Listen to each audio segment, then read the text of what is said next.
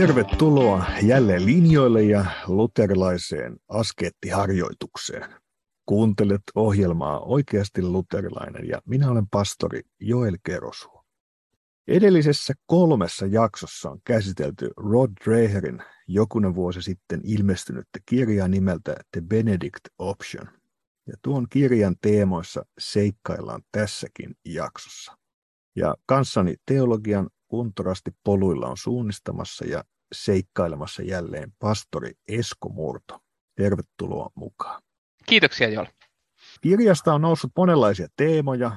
Innokkaat podcastin ystävät voivat löytää ne luterilainen.net-sivustolta tai sitten Spotifyn kirjastojen syövereistä.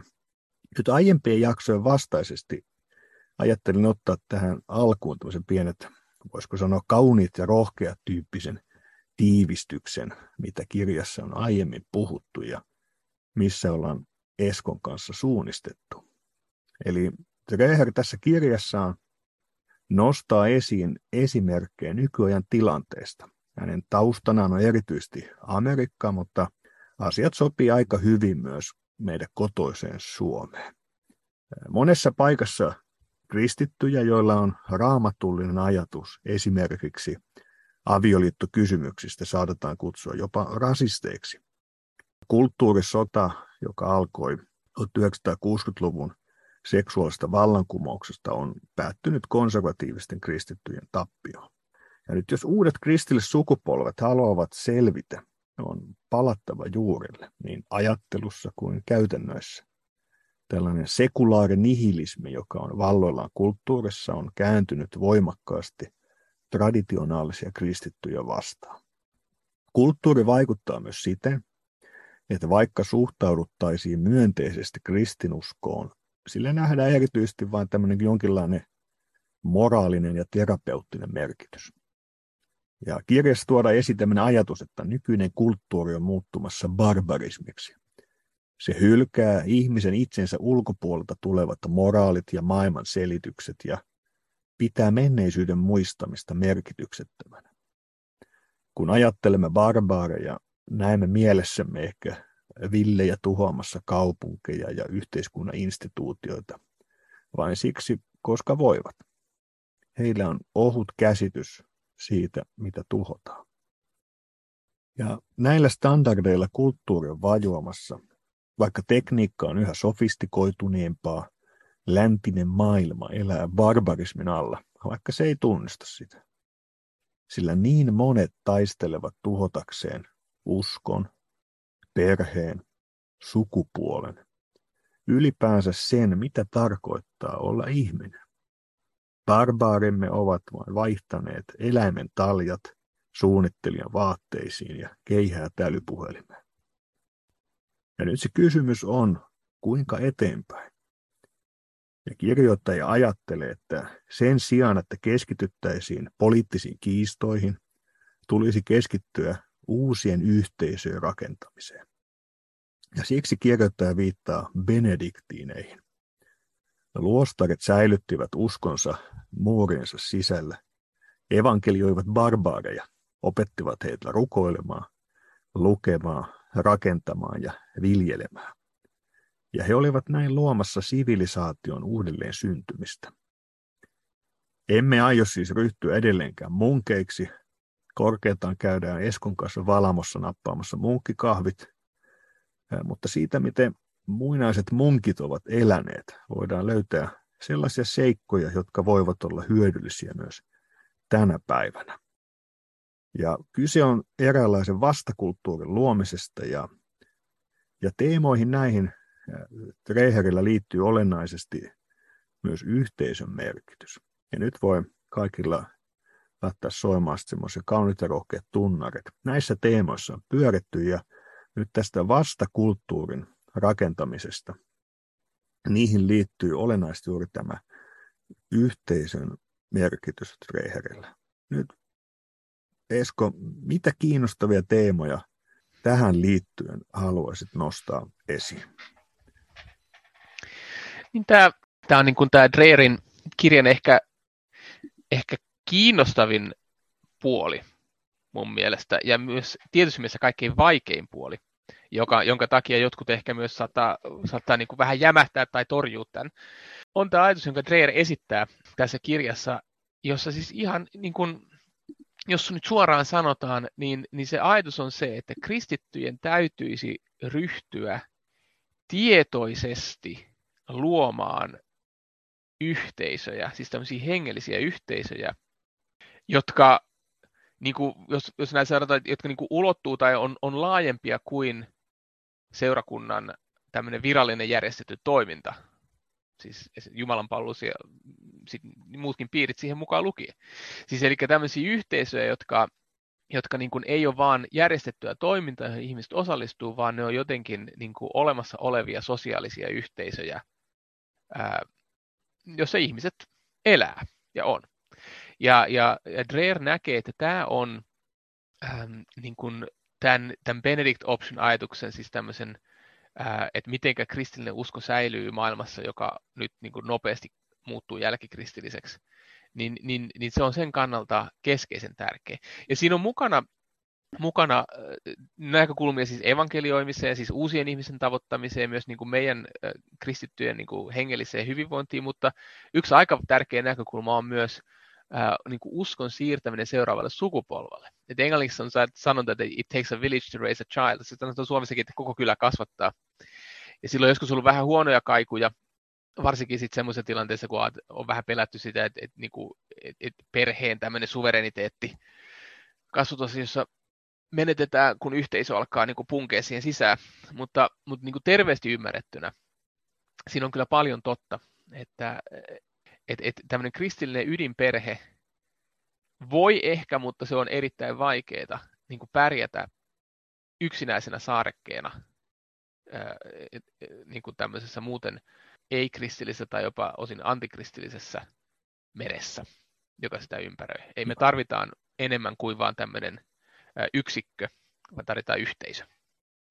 No, yhteisön rakentamisesta, mitä tämmöisiä ikään kuin konkreettisia seikkoja, tai ikään kuin, ehkä, ehkä on niin syventää sitä kuvaa, että mitä se tar- tarkoittaa. Jos ajattelet, että se on, se on syvempi asia, kun vain käydään Jumalan palveluksessa ja ehkä seurakunnan raamattopiirissä. Että mitä se on, että viililläänkö yhdessä porkkanaa ja, vai perustetaanko lentopallokerho vai pitääkö perustaa kommuuni vai niin mistä siinä on kyse? No tämä on, niin kuin, siis tämä on tässä kirjassa ei anneta yksityiskohtaisia ohjeita siihen, että mitä sen kuuluisi olla, ja mun mielestä se on kirjan vahvuus. Ei siihen kannatakaan antaa yksityiskohtaisia ohjeita, koska se on aina niin kuin tilanne sidonnaisia, että, että missä paikkakunnalla ollaan, minkälaisia ihmisiä siellä on, mitkä ne olosuhteet on, niin se aika paljon määrittää sitä, että millä lailla tätä lähdetään tekemään. Että kaikenlaisen tämmöisen niin kuin, niin kuin seurakunnan rakentajan opas päivä 12, aloittakaa lentopallokerho. Niin nämä on tämmöisiä niin kuin aika niin kuin keinotekoisia. Mm.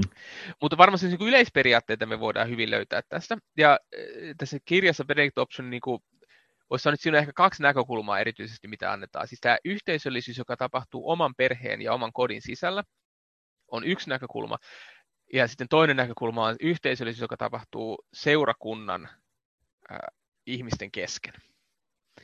Ja jos ekana puhutaan vaikka siitä niin kuin kristitystä kodista, tämä sanoo aika, aika niin kuin napakasti tämä, tämä Rodreer kirjoittaa tässä, että turn your home into a domestic monastery, eli tehkää kodistanne luostari.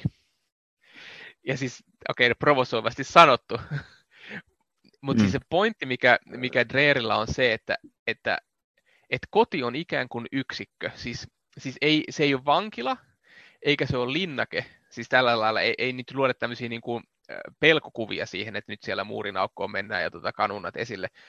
Mutta, mutta ajatuksena on se, että, että, että kristitty koti, sillä on seinät ja ovi ihan sitä tarkoitusta varten, että, että se on niin kuin oma yksikkö. Se nyt ei tarkoita siis niin kuin konkreettisesti tätä, pelkästään tätä niin kuin asuntoa tai taloa, jossa on niin kuin fyysiset seinät, vaan että sillä on niin kuin henkisesti ja, ja myös hengellisesti tietynlainen tämmöinen, niin kuin, se on niin kuin oma jotenkin aidattu tai, tai rajattu, suojattu yksikkönsä.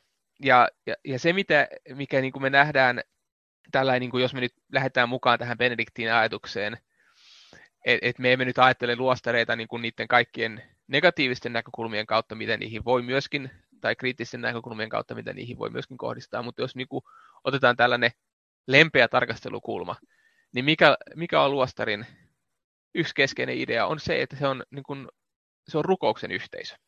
Ja tämä on yksi pointti, minkä tämä Dreyer antaa tässä Benedict Optionissa, eli että eli kristityn kodin elämässä, siis perheelämässä, hartaus, kotihartaus, hengellinen elämä perheenjäsenten kesken, niin se pitää tehdä niin kuin ykkösprioriteetiksi. Ehkä laitetaan sillä niin järjestyksessä, että mikä on tärkeämpää kuin toinen, mutta voidaan sanoa, että sen täytyy olla niin kuin listan kärkipäässä koko ajan. Hmm. Eli, eli että meidän kristit, kristillinen koti on koti, jossa rukoillaan. Se on koti, jossa lauletaan virsiä, se on koti, jossa luetaan raamattua, se on koti, jossa keskustellaan hengellisistä asioista. Ja tähän kaikki voi tapahtua hyvin niin kuin vapaassa ja ystävällisessä ja lämpimässä hengessä. Että se ei tarvitse olla tämmöinen mikään kauhean ankara, ankara meininki, mutta se on niin kuin koti, missä Jeesukseen uskominen on läsnä sen, sen tota, kodin asukkaiden yhteisessä elämässä. Hmm.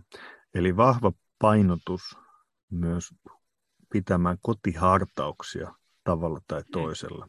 Tähän myös, kun luterilaisen kirkkohistoria pähkäillään, niin siis joskushan kirkkohistoria voidaan todeta sillä tavalla, että luterilainen kirkollisuus ei ole aina ollut niin tunnettu tästä kotihartauksien painotuksesta. Se olisikin yksi oma tutkimuksessa ja jaksonsakin aihe, että mitä siellä oikein tapahtuu ja mitkä ne painotukset on, koska jos me katsotaan sitten vaikkapa No ihan vaikka lähdetään Lutterista liikenteeseen ja ihan katekismuksiinkin palataan, niin niissä on kyllä hyvin, hyvinkin vahvasti painotuksena tämmöinen kuin jokapäiväinen rukous ja Jumalan käsi jättäytyminen ja, ja, ja ohjeita rukouksiin. Siis ei, ei, ei sieltä löydy vaan semmoinen ajatus, että, että kun jos käyt joskus messussa, niin ei sille muuta ole mitään väliä, vaan hyvä, hyvinkin tämmöinen kuin jokapäiväinen ja voisi elää kutsumuksissaan ajatus Kyllä. ja lähteä rukoille. Ja siis Lutherin, tämä on yksi, mikä aika harvoin me tullaan äh, niin kuin miettimään tätä asiaa, mutta, mutta siis jos katsotaan ihan vähän katekismussa, miten Martti Luther opetti saksalaisia talonpoikia, että millä lailla teidän kuuluisi elää tätä kristittyä elämää todeksi teidän päivittäisessä rytmissä, niin siellähän on esimerkiksi tämä, että noustessasi aamulla vuodesta siunaa itsesi pyhällä ristimerkillä ja lausu Isä Jumala ja Poja ja Pyhän Hengen haltu, aamen. Sen jälkeen lue joko polviltasi tai seisaltasi uskon tunnustus ja Isä meidän rukous. Ja jos haluat lausua vielä seuraava pieni rukous, ja sitten siinä on tämä Lutherin aamurukous laulettu, ja sitten ehkä vielä hartaudeksesi virren, esimerkiksi kymmenestä käskystä mene iloisin mielin töihisi. Ja sama, sama juttu illalla, ja sitten esimerkiksi ruokarukouksen ääressä sama juttu. Siellä, siellä tota, kiitetään ja luetaan kymmentä käskyä ja näin edelleen. Niin, niin siis jos me tehtäisiin näiden mukaan, niin meillä olisi aamulla, keskipäivällä, lounaan aikaan.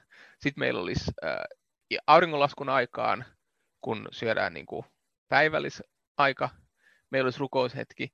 Ja sitten meillä olisi illalla maaten mennessä meillä olisi rukoushetki johon kuuluisi Isä meidän rukous, kymmenen käskyn lukeminen, uskontunnustuksen lukeminen, virreveisuu ja myös vapaa rukous. Ja tämä on aika jännä, siis tämähän noudattaa itse asiassa hyvin tarkkaan tätä luostarien hmm. hetkipalveluskaavaa Laudeksesta, Matinean kautta Vesperi ja Kompletorio.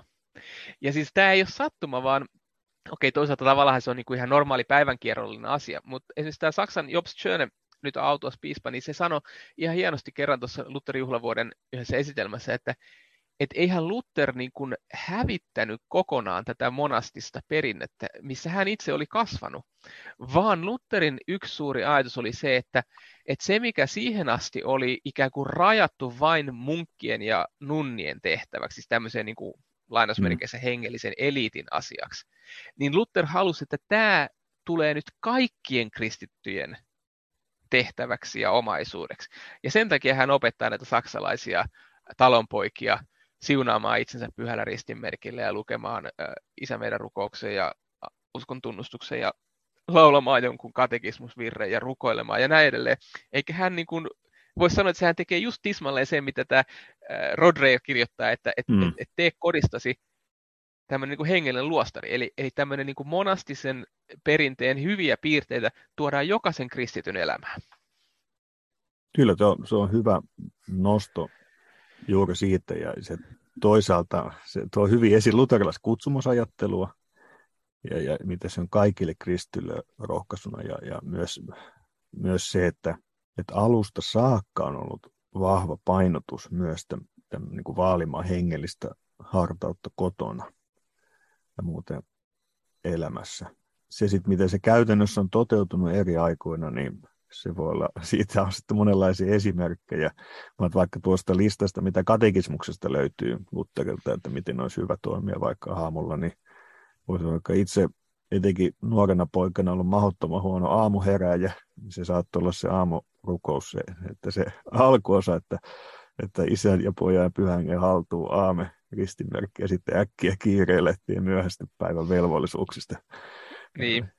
Tämä raadollinen todellisuus, mutta ei voi sanoa, etteikö olisi siis, rohkaistu.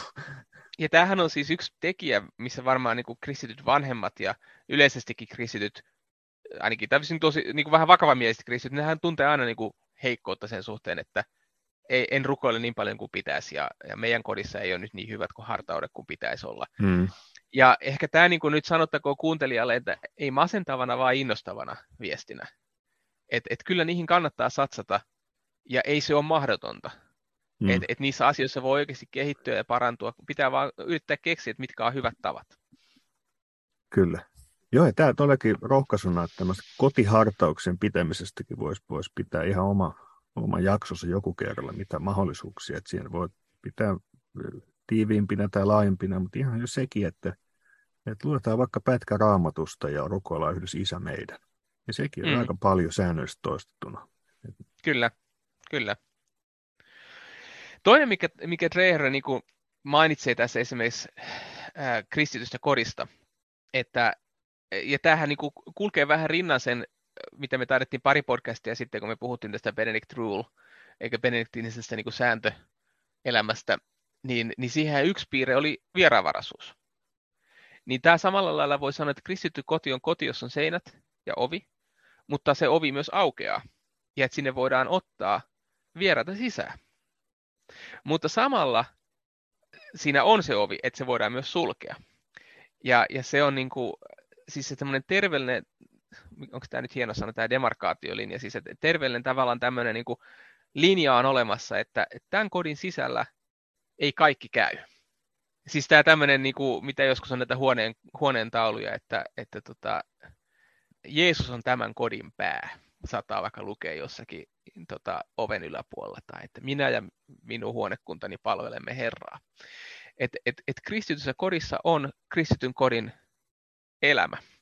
Ja, ja silloin se tarkoittaa sitä, ja tämä on niin kuin, ei vaan se, että tuolta kadulta nyt punkee joku vieras ihminen riehumaan sinne, ei se nyt varmaan kauhean todennäköistä, mutta sitten esimerkiksi niin kuin, kun puhutaan television katselemisesta, internetin käyttämisestä, ajan viettämisestä, keskusteluista, ää, mitä siellä tapahtuu, niin siinä on jälleen kerran ei mikään tämmöisenä niin kuin lahkomeininkinä, mutta siinä on sellainen terve, terve niin kuin kynnys myös sen suhteen, että ihan kaikki ei ole tervetullutta tähän taloon sisälle.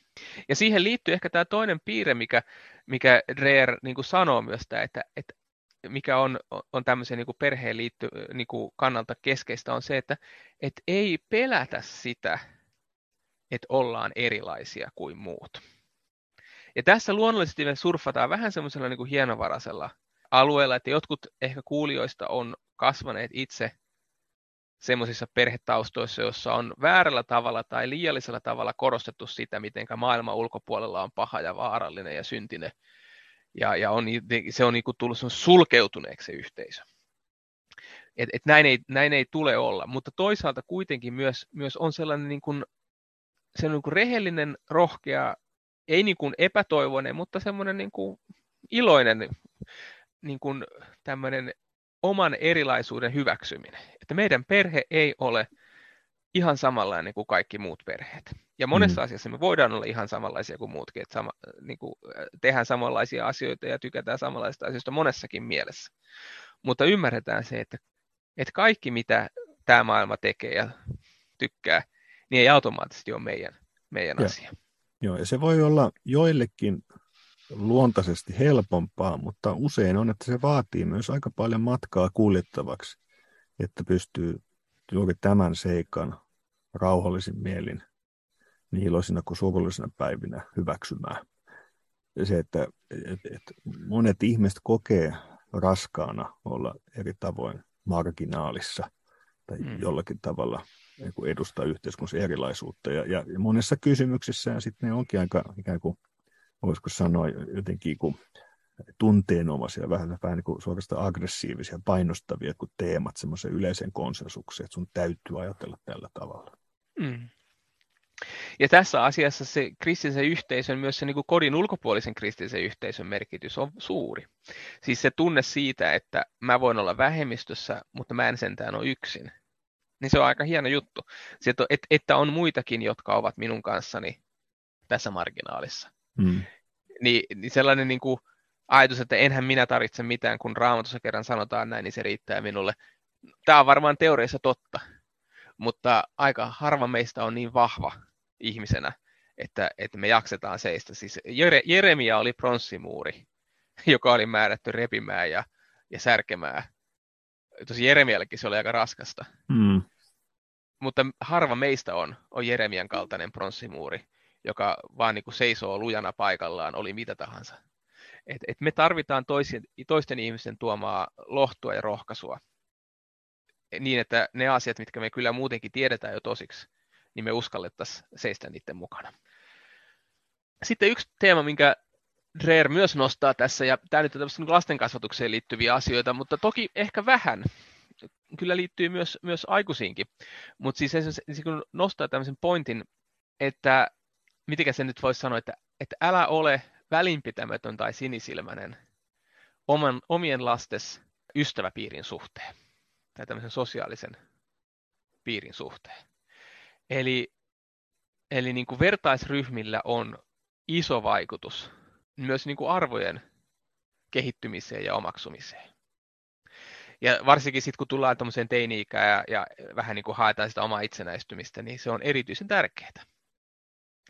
Ja tässähän on niin kuin, esimerkiksi niin kuin nyt viime aikoina lähetyshiippakunnassakin jonkun verran puhuttu tästä attachment theorystä, tai ainakin papiston parissa tästä, niin kuin, mikä se on suomeksi tämä kiintymysteoria, niin. Mm. Että et miten kiintymyssuhdemalli, että miten tärkeää on se, että et aikuisilla on niin kuin läheinen ja, ja niin kuin toimiva elävä suhde omiin lapsiinsa. Että miten se niin kuin antaa lapsille mahdollisuuden tämän maailman keskellä kulkea ja olla tekemisissä muiden ihmisten kanssa ilman, että ne alkaa automaattisesti kopioida sitä, että mitä ne muut ajattelee. Mutta mut kyllä siinä siltikin samalla, vaikka olisi kuinka hyvät nämä attachmentit niin kuin päällä, niin siltikin varmaan tulee sellainen tietynlainen terve, jälleen kerran ei mikään sellainen, että et saa leikkiä naapurin kanssa, kun ne menee helvettiin. ei mitään tämän tyyppistä.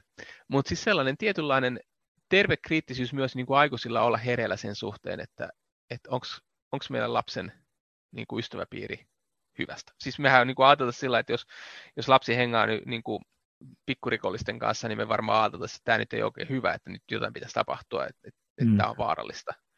Mutta sitten me ollaan aika välinpitämättömiä sen suhteen, että jos hän on niin kuin ihmisten kanssa, joten hengelliset arvot on täysin vastakkaisia, vai mm. ollaanko me välinpitämättä. Mutta kuitenkin joka on yksi Freerin pointti, että, että olkaa tässä asiassa hereillä. Ja kyllähän tämä niin seurakuntatodellisuus myös nähdään, eikö vaan? Että et tämä kipu, mikä liittyy siihen, että, että, että nuoret ja nuoret aikuiset ei välttämättä automaattisesti seuraa vanhempiensa uskoa, okei, no siihen varmasti on hyvin monia syitä, eikä niitä niin kuin voi, eikä tarvitsekaan niin kuin pystyä estämään. Mutta kyllä yksi tekijä on se, että et, et sitten jos se kaveriporukka on täysin ei-kristitty, niin se on vaikea homma. Mm. Niin, että jos aiemmissa jaksoilla kuva, että se on ikään kuin suuri virta, joka tulee, niin, niin tämä ajatus, että pitäisi ikään kuin, me emme voi suoraan ikään kuin vaan lapsia heittää virtaan, vaan, vaan pitäisi sitten vähitelle antaa myös välineitä kohtaamaan sitä. Voisiko se sanoa, että se on erilaista sitten niin kuin vähän isompana ja vahvempana seisoo isompaa virtaa vastaan myös isolla joukolla kuin olla yksin siellä taistelemassa sitä mm. vastaan tai, tai, tai yrittää niin välttyä sen vaikutukselta, että siinä auttaa, että on, on, on yhteisö, joka kannattelee ja voi olla ystäväpiiriä ja, ja näin. Ja tämä on mun mielestä niin tärkeä ikkuna myös juuri seurakuntaa. Tämän yksi puoli tietysti tätä keskeinen puoli tätä yhteisöllisyyttä. Että, ja tietysti vaikka ytimessä on aina evankeliumin julistus, sana ja sakramentit, ja siinä on aina myös se, se yhdessä kulkeva joukko, joka haluaa seurata Herraa Jeesusta ja, ja, ja myös sitten niin opetella kulkemaan, kulkemaan yhteisönä. Voisiko sanoa myös näin, että no ei se ihan välttämätöntä ole, mutta että mä että niin kuin pitkässä juoksussa on tärkeää, että seurakunta voisi olla sellainen paikka, missä on mahdollisuus solmia myös aidosti merkittäviä ihmissuhteita. Kyllä, näin se on. Ja ihmissuhteita, jotka ei ole pelkästään, ja tämä on ehkä vähän sellainen pikkuisen hankala juttu, mutta siis ihmissuhteet, jotka eivät ole pelkästään hengellisiin asioihin keskittyviä. Koska ihminen ei ole yksinomaan hengellinen olento, vaan hänellä on niin monenlaisia tarpeita. Kuten porkkana, viljely ja lentopallo. Niin, ja grillaaminen ja, ja tota, laavulla käyminen ja, ja tota, mitä nyt onkaan, tikan heittämistä välillä pitää harrastaa ja, ja talkoilua ja kaikkea tällaista, mitä ihmisen elämään nyt kuuluu, tai sitten voi käydä taidegalleriossa tai mitä vaan. Niin, niin seurakunta sellaisena kuin se useimmiten meillä on, niin sehän on, sehän on niin kuin keskittynyt siihen, että se tarjoaa hengellisen niin kuin ravinnon ja sitten sikäli kun seurakunnan parissa on esimerkiksi keskustelutilaisuuksia tai, tai tota, jotain ryhmä, ryhmätilaisuuksia tai vapaa, niin se ajatus on usein meillä se, että nämä pitää olla hengellisiä keskusteluja ja hengellisiä aiheita, mistä puhutaan. Mutta kuitenkin ihmisen elämään sisältyy niin paljon näkökulmia, että et, et seurakunnan täytyy olla myös yhteisö, jossa niitä muita asioita voi olla mukana. Se on, se on kyllä tärkeä juttu. Ja siis jos näin voisi sanoa, että jos vielä lapsista puhutaan, että, että seurakunnasta voi olla kavereita, joiden kanssa voi leikkiä. Hmm. Ja sen takia, jos vaikka seurakunta järjestää jonkun tilaisuuden ja siellä ei ole yhtään, tai siellä on vain lyhyt hartaus, mutta ei mitään opetuksellista aineesta, mutta sen päämääränä on se, että seurakuntaan kuuluvat lapset leikkivät yhdessä. Niin mun mielestä se on ihan hyvä tilaisuus sekin ei se nyt ainoa tietenkään ole, että ei, ei, mutta, mutta se on varmaan yksi, yksi hyvä tilaisuus olisi myös sekin. Kyllä. No nyt me varmaan ehkä voidaan vähän liikkua jo kohti sitä, että jos me puhutaan tässä niin kuin nyt, me huomataan, että, että kun me samalla painotetaan niin kuin perheen merkitystä, niin koko ajan vähän lipsahtaa myös tuonne seurakunnan puolelle. Ja se on ihan terve huomaaminen, että, että, että ydinperhe ei voi oikein olla, tai siis ehkä voi jossain tilanteessa, mutta ei ainakaan, se ei voi hyvin, jos se on yksinäinen. Tämähän on yksi piirre, mikä on muutenkin sanottu meidän ajassa, että, että ydinperhe ei koskaan ole ollut niin yksinäinen kuin nyt, mikä osaltaan vaikuttaa siihen, että minkä takia vanhempia uuvuttaa ja, ja arjen hmm. pyrittäminen on raskasta. Tämä, ja, tämä on ja to... ylipäällä siis yksittäiset ihmiset ovat yksinäisempiä kuin koskaan ja perheet ovat yksinäisempiä kuin koskaan. Ja, Kyllä. ja sitten nämä puhuttu siis tämä No, tämä on aika tiukka tiivistys taas, mutta jostakin tutkimuksesta kuvattiin, että tämä tavallaan se sosiaalisen median, kaikki ne hyvinäkin puolineen, niin se, se ikään kuin kommunikaatio, mikä se tuo ja helpottaa, niin se ei kuitenkaan korvaa sitä muuta kaipuuta ja yksinäisyyteen, mikä, mikä ihmisillä on ja mikä sitten on selkeästi erilaisista syistä haastavampaa tänä aikana meidän kulttuurissa. Mm. Niitä, niitä olisi hyvä, hyvä purkaa kyllä. Me, siis, teologithan omasta mielestä asiantuntijoita kaikissa maailman asioissa, myös sosiologiassa ja kyllä. kulttuurissa. Niin olisi kiva joskus puhua siitä, että mistä se johtuu, että meidän aikana tuntuu, että ihmisillä on niin vaikea, samalla niin suuri tarve ja niin vaikea saada aikaan ää, sosiaalista yhdessäoloa toisten kanssa. Mutta näin se vaan on. Ja, ja tässä ehkä tulee esille se, mitä, mitä me aluksi sanottiin, siis tämä, että siis tämä Benedict Optionin väite on se, että kristittyjen täytyy tietoisesti pyrkiä luomaan yhteisöjä. Koska sit, ja se tietoisesti on ehkä se tärkeä sana siinä, että, että jos se jättää vaan sille tasolle, että tehdään sitä, mikä nyt hyvältä tuntuu, niin sitten nämä tämmöiset meidän kulttuurissa ja yleisesti meidän elämän muodossa vaikuttavat voimat johtaa siihen, että, että tämä yhteisöllisyys on hyvin kitukasvusta ja hidasta. Koska sitten huomaa, että ei sille kuitenkaan löydy aikaa ja ei löydy voimia ja, ja tota, tuli niin paljon kaikkea muuta taas tehtäväksi. Ja sen takia se on just se, se ehkä se koodisana, että pitää tietoisesti pyrkiä luomaan tätä yhteisöllisyyttä, koska ilman tietoisu, tietoisesti pyrkimistä niin se ei oikein tahdo tapahtua yksinänsä, koska niin monet tekijät meitä repii erillensä. Mutta tässä on muutamia tämmöisiä niin kuin ideoita. Siis yksi aika, aika mielenkiintoinen ja aika radikaali on tämä. Tavallaan ei radikaali, sinänsä tähän make sense, mutta Dreyer niin siis huomaa on se, että, että, että kristittyjen pitäisi lä- asua lähellä toisiaan. Niin kuin fyysinen, fyysinen etäisyys tulisi olla lyhyt kirkkoon ja kansaseurakuntalaisiin. Ja tämä on tietysti asia, mitä nyt ei välttämättä pystytä kovin niin kuin helposti muuttamaan. Että sanotaan, että myykää nyt asuntonne ja tota, muuttakaa kaikki tähän kaupungin osaan, että sovitaan, että, että vuoden päästä me ollaan kaikki vuokrattu täältä kämpät itsellemme.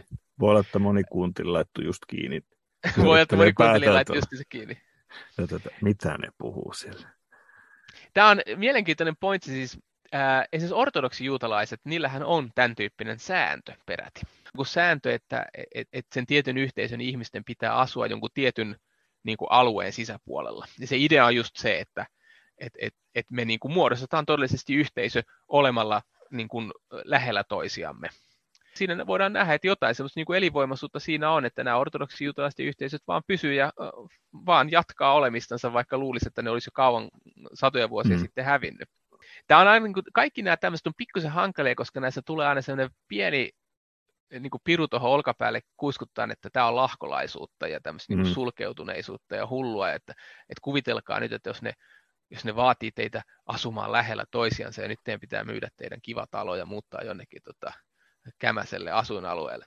Ei, ei tässä siitä ole kyse, mutta se on ehkä niin kuin vain yksinkertaisesti sen faktan toteamista, että yhteisöllisyys on haastavampaa, jos ihmiset asuu maantieteellisesti hyvin laajalla alueella. Ja se, se on helpompaa, jos me asuttaisiin lähellä toisiaan. Ja se asuinalue voi olla myös kiva. niin se asuinalue voi olla myös kiva. siis tässähän on itse asiassa, Dreyer ottaa muutamia esimerkkejä tässä kirjassa siis elävästä elämästä.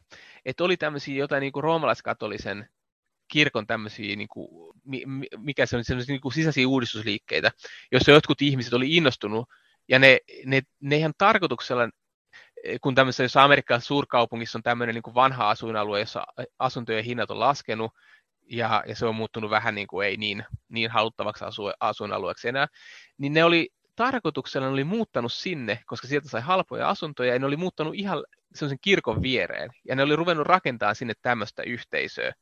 Siis että ei sillä, että ihmiset asuu saman katon alla, mutta sillä, että ne asuu niin kuin tyyliin nyt niin kuin jonkun parin kilometrin kokoisen ympyrän sisällä ihan, siis näin on jotkut tehneet ilmeisesti mm. ihan oikeastikin. Joo, kiinnostava ajatus. Ja, ja olisi se mukava, kun, kun ystäviä ja uskon velje sisäriä asuisi lähettyvillä. Ei siitä mikään pääse. Ja. Niin kuvittele sitä, että vaikka saman kadun varressa asuisi, vaikka nyt vaikka kuvittelisit, että asuisi vaikka kolme tai neljä hyvää kaveria seurakunnasta. Mm. Minkälaista elämän arki olisi silloin. Tulisi Kyllä. varmaan aika paljon useammin nähtyä, tulisi vietettyä yhteisiä lautapeli-iltoja ja, ja tota, käytyä puistossa lasten kanssa, mm. mikä nyt on kauhean vaikeaa järjestää, kun aina pitää sitten miettiä, että no millä sinne tullaan ja kuinka kauan etukäteen pitää sopia ja näin. Kyllä. Joo, ei monta kuin meillä on kirkossa taas pian on strategiasuunnittelupäivää, niin on pari ässää nyt hihassa sitten mitä pohtia tulevaisuuteen. Joo. Ja yleisestikin Reerin pointsi tässä niin seurakuntaelämässä on jälleen kerran siis sitä, että et, et, et, et, et kirkon tämmöinen sosiaalinen rakenne tai sosiaalinen niin kuin verkosto, se pitäisi niin kuin elää todeksi ja, ja niin kuin panna käytäntöön. Ja se ei sano mitään konkreettisesti, mitä sen täytyy olla, onko se ompeluseuroja, onko se niitä lentopallokerhoja, mutta siis se, että et, et, et pitää pyrkiä siihen, että että kristityt oikeasti pääsee olemaan toistensa kanssa tekemisissä. Ja tämähän on asia, että, että mä luulen, että tähän ei auta mikään muu kuin aika ja altistuminen toisille ihmisille.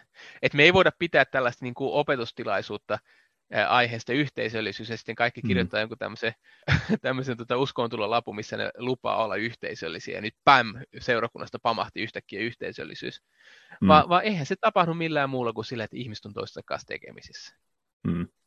Joo, mutta jos tätä nyt puhuttua summaa, puhuttiin perheestä ja seurakunnasta, siis että, on meille kutsu, voisiko muokata itseämme pyhien kirjoitusten äärelle ja liturgisen seurakuntaelämän äärelle, rakentaa seurakuntia, jossa myös pastori voi tuntea nimeltä seurakuntalaiset ja seurakuntalaiset toisiaan, ja jossa uusien sukupolvien on hyvä kasvaa ja, ja monenlaisen ajan kuohunnan keskellä se voisi muodostaa kuin pieni kristillisen kylän. Kyllä.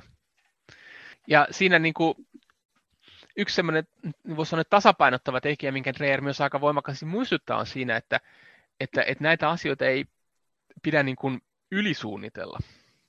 Ja ei myöskään niin kuin masentua siitä, että, että, että kaikki ei tapahdu aluksi täydellisesti. Ja tämähän on yksi semmoinen yhteisöllisyyden yhdenlainen niin kuin este, on yhteisöllisyyden liian suuret odotukset ja liian suuret toiveet. Ja tämähän myöskin toteutuu esimerkiksi lähetysipakunnan seurakunnassa. Me nähdään tätä, että ihmisiä on, jotka, joilla on ihan oikea, ihan, voisi sanoa, että ihan oikea käsitys siitä, mitä yhteisöllisyys seurakunnassa voisi olla ja mitä sen tulisi olla. Mutta sitten kun se ei ole sitä, niin sitten tulee ahdistus, mm. pettymys, ää, loppuun palaminen, niin kuin yksinäisyyden tunne, jotka on kaikki täysin ymmärrettäviä ja sallittuja kokemuksia. Ja sitten ajatellaan, että no pitäkää tunkkinne. Että en mä mm. sitten, jos te ette kerta lähde tähän mukaan. Eikä se yhteisöllisyys on myös asia, missä pitää olla äärimmäisen kärsivällinen ja sietää sellaista keskeneräisyyttä hyvin paljon. Kyllä. Onko tämä niin toisessa yhteydessä puhetta Bonhoefferin ajattelun pohjalta, missä hän tätä teemaa juuri pyörittelee, että ikään kuin tämmöisessä tilanteessa tämä keskeneräisyyden sietäminen katoaa ja ikään kuin rakastutaan siihen omaan haavekuvaan ja petytään, kun se ei toteudukaan. Mm. Ja se haavekuvahan joskus voi olla jopa aivan oikea. Siis siinä mm. ei ole välttämättä mitään pahaa, mitä, mitä toivotaan, mutta se, että se halu, millä se halutaan saada niin kuin nopeasti ja täydessä voimassaan, niin siinä on, se on kärsimätöntä että samalla kun me ollaan tietoisesti pyritään tämmöiseen, niin sitten samalla siihen täytyy aina ottaa mukaan se, että, että tämä ei tule täydelliseksi tässä elämässä ja pitää olla valmis myös pettymään. Ja sehän on ehkä, voisi sanoa, että se on todellisen yhteisöllisyyden yksi tämmöinen koetin kivi, on se, että kestetäänkö me tässä yhteisössä yhteisöllisyyden heikkouksia ja huonoja puolia tai tämmöisiä niin kuin pettymyksiä siinä. Mikä on niin kuin yksi tekijä, mikä niin kuin hyvinvoivaa perhettä leimaa, on se, että, että se kestää, että hyvinvoiva perhe kestää sen, että, että sen parissa joskus kaikki ei mennyt niin kuin haluttiin. Mm. Oli pettymyksiä. Mutta perheen sisäinen liima, tämmöinen niin kuin sosiaalinen liima on niin vahva, että ne ei niin kuin ajattele, että no, että lopetetaan nyt tämä perhehomma ja, ja tota, erotaan ja laitetaan mm. lasten kotiin ja kaikki niin kuin omille teille, vaan se ymmärretään, että no okei, tänään ei mennyt kohillensa tämä, mutta me ollaan kuitenkin yhtä siitä huolimatta. Niin samalla seurakunnassa voi ajatella, että me ollaan yhtä siitä huolimatta, että tämä ei aina me kohilleen. Mm. Kaiken kaikkiaan, jos niin kuin tämmöisenä yhteenvetona tästä Benedict Option kirjasta muutenkin voisi sanoa, niin, niin tota, Dreher lainaa siinä yhtä jotain tota kommentoijaa, joka oli ilmeisesti siis joku tämmöinen Roomassa äh, vaikuttava henkilö, joka oli vähän tämän tyyppistä niin kuin seurakuntaelämää oli siellä rakentanut, ja sitten sit se Dreer oli puhunut sen kanssa, niin se oli vastannut, että niin, tämä Benedict option, että tähän tarkoittaa vaan sitä, että eletään niin kuin kristityt, eikö vaan? Hmm. Ja, ja se on niin kuin ehkä se kirjan iso pointsi on se, että, että tämä on vaan sitä, että eletään niin kuin kristityt on vanhastaan elänyt. Että tämä ei ole mikään tällainen joku tämmöinen inhottava, niin kuin, että nyt me keksimme jotain semmoista, mitä kukaan ei ole keksinyt koskaan aikaisemmin, ja, ja tota, mm. ää, tällä keinoin me nyt pelastetaan kristinusko. Vaan se pointsi on enemmänkin se, että tämä on luonnollinen, yksinkertainen, perinteinen ja aikojen saatossa hyväksi havaittu kristittyjen tapa elää. Ja nyt se pitäisi vaan niin kuin, ottaa uudelleen käyttöön. Kyllä. Ja että mitä tämä kirja haluaa tukea kristityn elämässä – ja sitten toisin puolet, mitkä on ne uhat, että, että jos se yhteisössä eläminen jää pois, jos, jos eläminen sanan äärelle ja pois, niin, niin siihen myös ne riskit liittyy. Siis kirjan ajatus siitä, että konservatiivisten kristittyjen suurin uhka länsimaissa ei tule aggressiivisilta vasemman laidan poliitikoilta tai ääri-islamisteilta. Että ne voi olla kristittyjen veljesisarten vaarana Kiinassa, Nigeriassa tai Lähi-idässä, vaan että meidän suuri vaara on liberaali sekularismi itsessään, että se, mm. se virta, joka kulkee, kahmaseen mukaansa sillä tavalla, että me ei edes huomata sitä. Ja me, sillä tavalla, että me annetaan sen tapahtua meille itsellemme, lapsillemme ja seurakunnillemme. Just näin, eikä siis kristittyjä ei tarvitse, jos nyt sanotaan vähän ilkeästi, kristittyjä ei tarvitse vainota saadakseen heidät luopumaan uskosta, vaan, vaan he luopuvat itse uskosta, kun tulee vaan tällainen, tota, niin, se virta on riittävän voimakas. Mm. Joo. Et, et joskus sanotaan, että et hyvä on parhaan vihollinen, mutta, mutta Dreyer myös sanoo ihan fiksusti kääntäisin toisin sanoen, että et, et paras on joskus myös hyvä vihollinen. Siis tarkoittaa sillä keinoin, että, että meidän mielikuva siitä, mikä olisi niin kuin absoluuttisesti kaikkein parasta, niin se voi estää meitä tai jarruttaa meitä, että me ei ryhdytä työhön ja toimeen tehdäksemme edes, edes aika hyvää. Ja aika monessa asiassa niin kuin, niin kuin yksi tuottavuuden ja tehokkuuden ja tämmöisen niin kuin saavuttamisen piirre on se, että hyväksyy sen, että, että, että aika hyvä on myös riittävästi. Hmm. Ja, ja näin myös niin voi seurakuntaelämää, kun lähdetään rakentaa ja yhteisöllistä rakentaa, ja myös tämä pätee kyllä myös muihinkin, siis niin kuin Jumalan palveluksen tämmöiseen. Ja siis sehän ei tarkoita, että me ollaan jotenkin huolimattomia tai leväperäisiä tai vähän semmoisia hälläväliä, mutta että me hyväksytään se, että, että kaikki ei saa saman tien hierottua kohilleen täydellisesti. Ja jos sitä jää vartoamaan, niin sitten se menee siinä vartoamisessa se elämä. Mutta, mutta pitää ruveta vaan tekemään ja yrittää parhaansa ja, ja ajatella, että, että tämä on hyvää kuitenkin jo näinkin ja vielä on silti varaa parantaa. Ja tämä on niin kuin ehkä, ehkä tämä Benedict Options on hyvin paljon tämmöistä elämänmakusta sävyä. Ja tämä on yksi tämmöinen niin kuin hyvä, hyvä pointti pitää mielessä. Tämä ei niin kuin vaadi ihmisiltä, että meidän pitää taivuttaa itsemme johonkin ihan kummallisiin suorituksiin tai, tai aika outoihin niin kuin, puristuksiin, jossa niin kuin ihminen hajoaa ja ahistuu.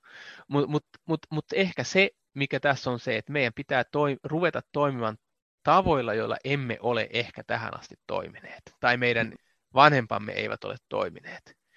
Ja meidän pitää tietoisesti ruveta toimimaan näillä tavoilla. Nämä on vanhoja ja perinteisiä kristillisiä tapoja elää ja olla, mm. ja ne on hyväksi havaittu, ne on joskin aikaa kadonneet, mutta ne otetaan uudelleen tapa käyttöön, mutta se ei, niiden käyttöön ottaminen ei vaadi meiltä sitä, että me niin kuin puseretaan jotain kummallista ja epäluonnollista itsestämme.